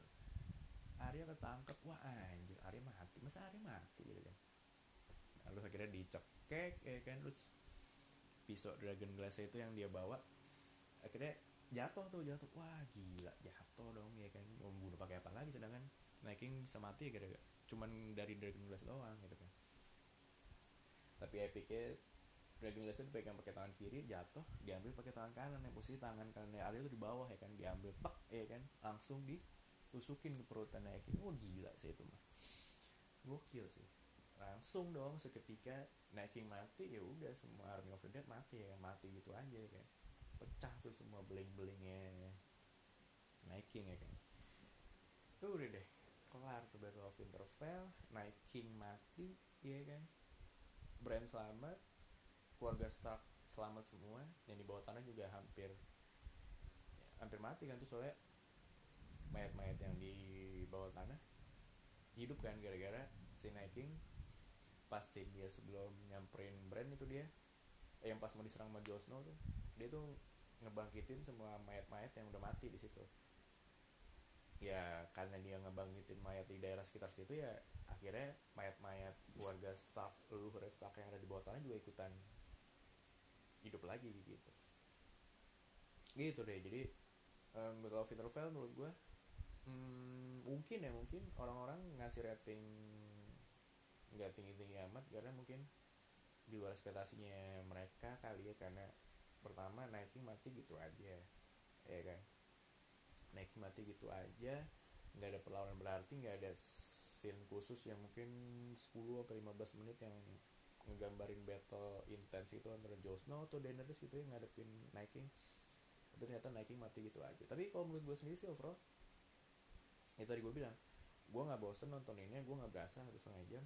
Ya walaupun sih gue juga rada-rada kayak kurang puas aja sih sama matinya Night King gitu kan. Kayak ibaratnya ini karakter ya kalau misalnya diceritanya sih di cerita real life-nya dia di dalam T V series itu kan, kayak dia hidup ber ratus-ratus tahun lah lamanya gitu kan, ngumpulin berbagai macam pasukan sebegitu banyaknya ya kan buat mempersiapkan satu perang ini, tapi mati gitu aja ya kan, mati sama um, bocah yang nggak dikira-kira sama si Night King itu sendiri gitu kan. Tapi Arya emang M C banget sih, ya kan? Ya maksudnya dia nunjukin kalau misalkan um, mungkin kalau menurut gue sendiri Arya tuh udah setara Jon Snow sih buat battle combat ya gitu kan. Dari pengalamannya Arya sejauh ini sampai season eight ya kan, gimana dia ditempa ya kan, gimana dia skillnya dia buat bertarung ya kan, sampai kemampuannya dia jadi faceless ya kan, itu emang cocok lah buat salah satu orang, salah satu karakter yang buat ngeburu Night King di samping Jon Snow gitu deh. Udah Battle of Winterfell kelar gitu aja, terus sampai ke episode terakhir yang udah airing tuh episode four. Nah di episode four ini yang gue lihat di Rotten Tomato, di I M D B, ratingnya makin turun cuy, asli gue gak tau gue kenapa sih. Padahal hmm, menurut gue dibanding episode three, episode four tuh kayak balik lagi ke apa ya, alur cerita asli Game of Thrones. Yang bikin menarik tuh ya gara-gara apa yang ditampilkan di episode four sih sebenarnya, walaupun gak pure kayak episode-episode lain di season sebelumnya yang kayak nunjukin intrik-intrik antar karakternya gimana, kayak side war gitu, kayak hmm, tujuan utamanya kayak buat claim the throne lagi gitu kan. Gue nggak, tadi gue di awal bilang kalau misalkan gue nggak apa ya, gue suka-suka aja sama episode three, tapi gue lebih suka sama Game of Thrones episode four ini, kayak balik lagi kayak sejatinya Game of Thrones ya tentang intrik-intriknya gitu kan, kayak culas-culasnya karakternya masing-masing gimana ya kan, terus kayak strategi-strategi gimana gitu. Nah di episode four ini intinya kayak ngegambarin abis pos post warnya Battle of Winterfell ya kan, di awal-awal episode tuh ceritain kayak pemakaman massal dari masing-masing karakternya mati ya kan, diceritain di situ Daenerys ngebakar Jorah buat akhir kalinya, terus si siapa lagi tuh um, Sansa bakar Theon, pokoknya di depan Winterfell tuh jadi kayak pemakaman massal deh gitu. Terus um, apa namanya,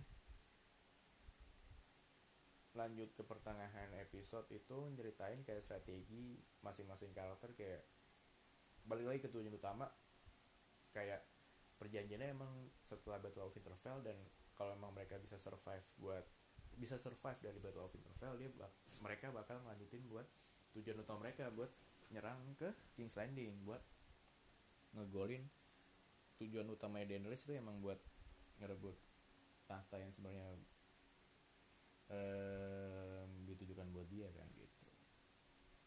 Terus sebenarnya nggak ada highlight yang menonjol sih dari episode four hmm, dibanding episode episode awal sebelum season eight ya, kayak tadi di Battle of Winterfell banyak yang mati, terus Um, Brienne diangkat jadi Knight kayak gitu-gitu, pertemuan keluarga Stark yang udah lama gak ketemu ya kan, terus um, apa namanya Jon Snow akhirnya ngasih tahu ke Daenerys kalau misalkan ternyata Jon Snow itu keluarga Targaryen juga kayak gitu-gitu. Di episode four ini highlightnya apa ya, paling di endingnya doang sih. Di endingnya itu ada karakter yang mati lagi, itu si Missandei ya kan, yang gara-gara pas perjalanan tentaranya si Daenerys itu pas via jalur laut, terus di ambush sama tentaranya Euron, porak-poranda semua tuh gara-gara tentaranya Euron nembakin pakai kayak apa ya, semacam panah, tapi panah kayak gede banget itu dari kapal Euron yang namanya oh Scorpion, dinamain Scorpion tuh senjatanya, itu panahnya bisa ngancurin satu kapal cuy, gila. Makanya semua kapalnya si pasukan Daenerys tuh hancur, akhirnya pasukan Daenerys mesti retreat ke Dragonstone ya kan, ke Dragonstone. Nah di situ si Grey Worm lihat kalau misalkan Missandei nggak ada gitu kan, Missandei nggak ada, ya ternyata dia ditangkap sama si hmm, Euron dan dibawa ke King's Landing buat jadi tawanan. Terus di situ juga oh highlightnya lagi mungkin ini sih, si akhirnya si Daenerys mesti kehilangan satu anaknya lagi, si Rhaegar. Di sini tuh di panah sama tadi panahnya pasukan Euron kena, langsung mati ya kan, mati di tengah laut ya gitu sih. Sebenarnya apa yang dilakuin sama Daenerys ada ada um, sloppy juga guys, sih trouble juga karena sebenarnya udah diperingatin sebelumnya pas masih di Winterfell. Si Sansa tuh sempat bilang kalau misalkan ditunda dulu lah um, pergerakan ke King's Landing karena pasukan-pasukan itu masih kecapean gitu kan habis habis perang gitu kan. Ya walaupun malamnya habis pesta-pesta ya kan udah udah senang-senang gitu tapi tetap aja butuh istirahat panjang gitu kan. Kayak gitu. Terus highlight dari episode empat lagi itu paling apa ya? Ya paling oh itu sih. Si Brienne akhirnya bisa ngerasain Kimpo sama Jaime, akhirnya Jaime juga di situ kayak akhirnya nunjukin kalau misalkan dia juga punya ada ada feeling something more sama Brienne, akhirnya mereka Kimpo kan tuh. Terus ya udah walaupun akhirnya ditinggal sih ujung-ujungnya karena dengar kabar kalau si Cersei bakal diserang ya kan. Terus Arya akhirnya ikutan Hound buat ke King's Landing karena Hound kan memang bakal mau nuntasin dendamnya sama Mountain kan.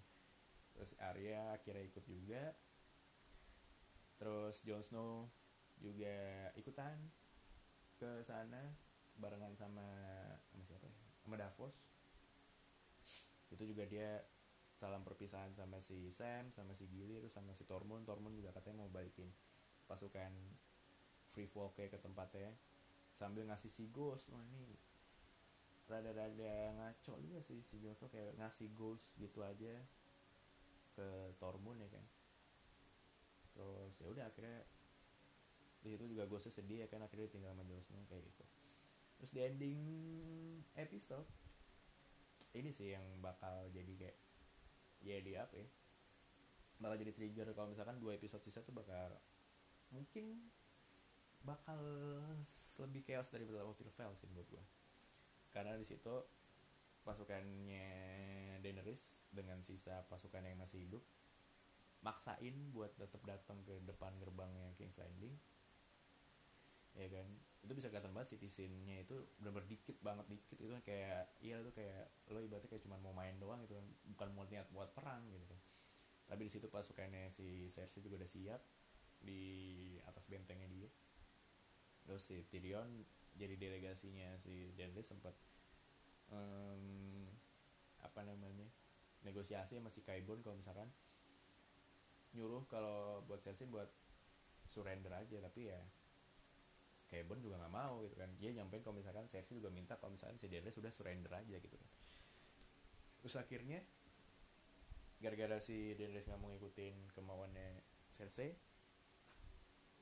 di situ Missandei langsung di bunuh gitu aja ya kan sama Cersei di atas benteng itu sambil Daenerys ngeliat depan matanya sendiri. Grey Worm juga ngeliat depan matanya sendiri.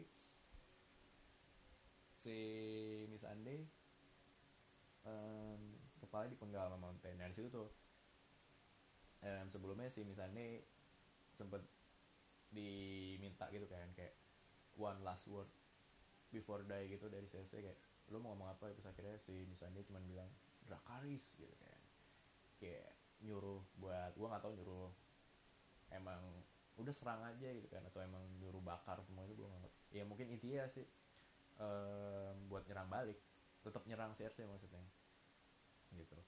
Akhirnya gara abis ngomong kayak gitu kepalanya Missandei dipenggal ya kan depan mata Daenerys. Nggak lama Daenerys puter balik badan ya kan sambil muka Um, full of angry gitu kayak gue nggak bisa tinggal diem nih gitu kan. Um, di situ endingnya tuh ya kan dan berlanjut deh ke episode lima episode enam gitu. Sisa dua episode lagi nih gitu. Gitu deh jadinya review dari episode-episode season delapan so far ya kan. Dan kesimpulan dari gue sih um, masih dalam ekspektasi gue sih. Walaupun kayak terkesan dipersingkat banget sih. Cuman enam episode ya kan season delapan ini. Padahal gue udah nunggu dua tahun ya kan. Terus kayak terkesan dipadatin banget. Ada beberapa karakter yang langsung mati gitu aja. Kayak Night King gitu kan. Kayak ada beberapa karakter juga um, yang kelihatan development karakternya terang-terangan gitu kan. Tapi ada juga yang ya udah gitu kan flat-flat gitu aja. Terus eh, buat sisa dua episode terakhir sih perkiraan gue ya, perkiraan gue sih yang mati menurut gue Daenerys mungkin mati, karena dia kan bakal marah banget ya akibat scene terakhir dari episode empat. Dia ngelihat Missandei mati gitu aja, pasukannya banyak yang mati, Rhaegar juga mati, naganya ya kan. Terus dia juga tahu posisinya juga sebenarnya nggak aman-aman banget buat claim the throne, karena um, Jon Snow di situ juga ada bilang kalau misalkan dia Targaryen, dan Jon Snow juga di scene episode empat juga udah bilang ke Sansa sama si Arya kalau misalkan ada sesuatu yang mau diomongin, dan di situ mungkin Bran udah ngasih tahu kalau misalkan si Jon Snow itu juga Targaryen sebagai yang yang berhak claim the throne gitu kan, dan nggak ada yang tahu kan kalau misalkan nanti Sansa atau Arya juga ngasih tahu ke orang-orang lain gitu kan. Dan pada akhirnya orang-orang lebih percaya dan lebih ngedukung Jon Snow buat duduk di throne gitu kan.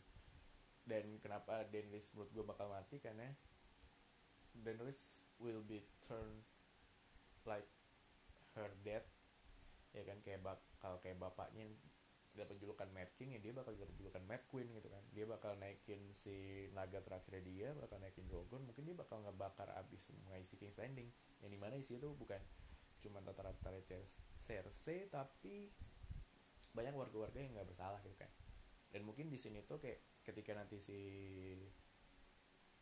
Daenerys lagi ngedrakari semua isi King's Landing ya kan, pas banget nanti posisinya Jon Snow udah nyampe dan ngeliat kayak wah, Jon Snow kan orangnya kayak nggak suka banget kan orang-orang tak berdosa itu diserang gitu kan ya, mungkin dia bakal sebel juga ngeliat Daenerys kayak gitu. Dan posisinya nanti juga Arya juga datang, mungkin dia kan ngeliat calon ratunya dia kayak gitu ya, mungkin entah Jon Snow atau Arya atau mungkin orang lain yang bakal ngebunuh Daenerys atau gitu kan. Atau mungkin Daenerys bakal mati sama tentara Cersei, nggak ada yang tahu.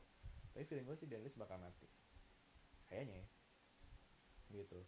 Terus yang mati lagi yang pasti si Cersei sih, karena hmm, di ramalan di season berapa ya ada hmm, peramal yang pernah ngeramal Cersei kalau misalkan isi ramalan itu ada selain kalau Cersei dia bakal punya anak tiga, dan tiga anak itu mati semua, udah terbukti kan. Dan Cersei diramal juga bakal mati sama the younger brother dia ya, entah si Jaime atau mungkin Tyrion yang bakal ngebunuh Cersei gitu kan. Feeling gue sih sih Arya Arya karena dia punya misi terakhir bakal harus ngebunuh the Green Eyes, dimana Green Eyes itu yang punya itu katanya sih itu semua keluarga Lannister itu matanya hijau, sama si Daenerys matanya hijau gitu. Makanya bisa aja Daenerys nanti matinya sama Arya. Terus Arya juga mungkin bisa ngebunuh Cersei langsung, atau mungkin dia bakal ngebunuh Jaime dulu buat make kekuatan um, facelessnya dia, dia bakal make mukanya Jaime ya kan, terus bikin Cersei lengah, dan akhirnya si Cersei mati pakai mukanya Jaime tapi dikendalin sama si, sama si Arya kayak gitu sih. Terus prediksi gue siapa yang akhirnya claim the throne ya kan, ya feeling gue mungkin Jon Snow sih kayaknya ya, karena memang dia tahta yang seharusnya buat ngedudukin throne, tapi bisa jadi enggak karena Jon Snow sih posisinya eh orangnya kan dia dia kayak udah megang janji kan, dia megang janji ke Daenerys kalau misalkan dia nggak bakal ngedudukin posisi apa apa gitu kan, gitu sih. Lalu siapa dong yang bakal cocok? Siapa ya? Ehm, mungkin Tyrion kali, mungkin ya, gue nggak tahu sih. Karena gue pernah baca dari salah satu forum gitu ada teori-teori Annabelle gitu ya kan. Hmm, kalau misalkan ada yang bilang Tyrion itu juga salah satu Targaryen juga, karena pertama kenapa Targaryen? Dia tuh salah satu bastard Targaryen karena hasil hubungannya si eh, siapa namanya Mad King sama istrinya si Tywin yang jadi nyokapnya Tyrion, makanya lahirlah si Tyrion. Terus itu salah satu teori pertama. Terus teori kedua tuh pas pernah di episode berapa gitu, di season berapa, pas lagi si Tyrion yang deketin salah satu naganya si Daenerys, si naga itu kalem-kalem aja gitu. Biasanya kan kalau naga ngeliat orang lain itu kan kayak langsung gak suka gitu kan, tapi pas lagi dideketin sama Tyrion, naga itu kayak langsung jinak gitu. Nah itu mungkin sih gitu, nunjukin teori-teori kalau misalkan Tyrion salah satu Targaryen ya, ya mungkin pantas kalau emang Tyrion beran Targaryen akhirnya dudukin apa namanya tahta pemimpin gitu kan, atau mungkin siapa lagi yang cocok ya? Kalau gue sih ngerasa kayak Sansa yang cocok deh, karena yang tadi gue bilang development karakternya dia udah membentuk leadershipnya dia banget, yang dia sekarang lebih bijak gitu kan. Mungkin dia bukan sekedar jadi mimpin Winterfell doang, mungkin lebih dia bakal bisa hmm, mimpin King's Landing, ya kan, nggak ada yang tahu gitu. Dan iya bakal seru sih sisa dua episode terakhir. Gue juga um, nunggu-nunggu banget. Gue cuma bisa ngira-ngira doang sih, baca-baca dari forum-forumnya G O T gitu kan, banyak fans-fans garis keras yang udah ngasih teori-teorinya siapa yang mati, siapa yang bakal keren. Seru sih ngikutin apa namanya ehm, apa namanya teori-teori sebelum kita nonton episode pas airingnya, terus kita nonton episodenya, terus tahu endingnya gimana kan. Emang itu sih sejauh ini salah satu keseruan yang gue tunggu, selalu gue tunggu juga kalau misalkan gue nonton seasonnya Game of Thrones dari season awal sampai akhir gitu deh.